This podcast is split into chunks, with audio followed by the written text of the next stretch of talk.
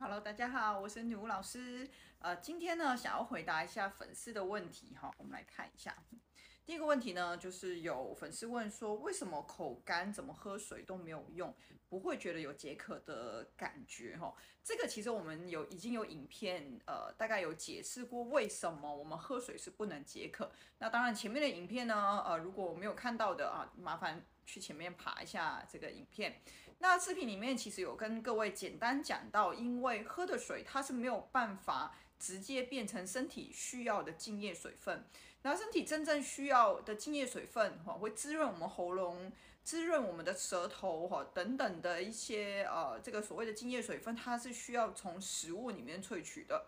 但是呢，你们会发现我吃了这一些呃补津液的食物，但是我觉得我还是会比较有点容易口干的问题。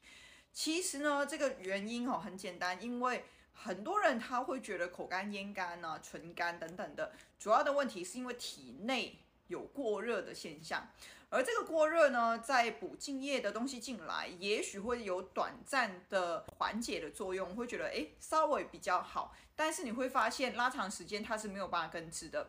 也就是说，所有的呃口干、咽干、唇干，几乎哈、都跟身体里面有过热有关系。其实我们根本的处理方式应该要把这一些过热的问题给解决。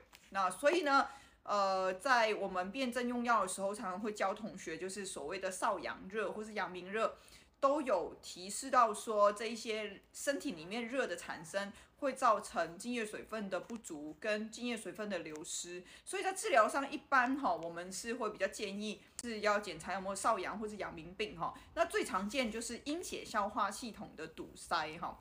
如果你的阴血消化系统是堵塞的话，就会在体内产生过热的现象。那你可以想象，其实当你已经过热了，你再去吃一些有呃补津液的一些食物的话，也许会有效，有一些是真的会有一点效果，但是是没有办法根治的。所以如果你真的要根治，呃，觉得口干真的太严重，我们一般就是处理阴血消化系统，让这个系统不会再有堵塞的话。体内不会过热，那不会过热就不会有津液水分不足的一个问题喽。